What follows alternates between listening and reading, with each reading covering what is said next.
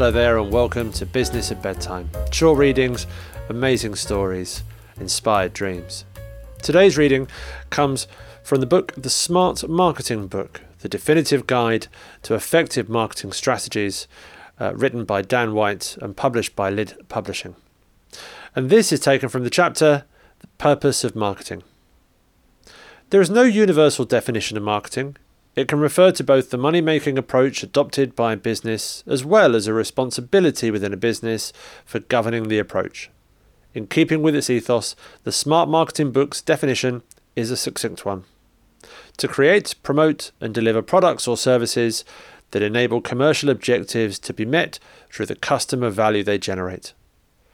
This definition emphasizes marketing's responsibility for balancing the business need to make a profit with the need of the customers to be happy with what they receive for the money they pay. Effective marketing involves creating value that benefits the customer and the business. Great marketing led businesses are continually looking for ways to increase the gap between customer value and cost of delivery. Widening the gap creates opportunities for the business. One option is to keep prices relatively low and give customers a, an exponentially good deal.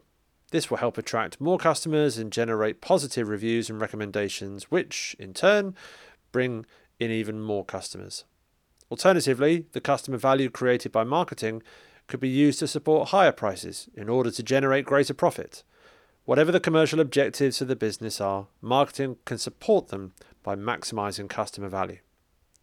Marketing also contributes to a business by underlining why the company exists, its unique contribution to the world. The idea of a purpose beyond profit can guide a business's development, inspire employees, and attract potential employees. Thanks for listening. Good night.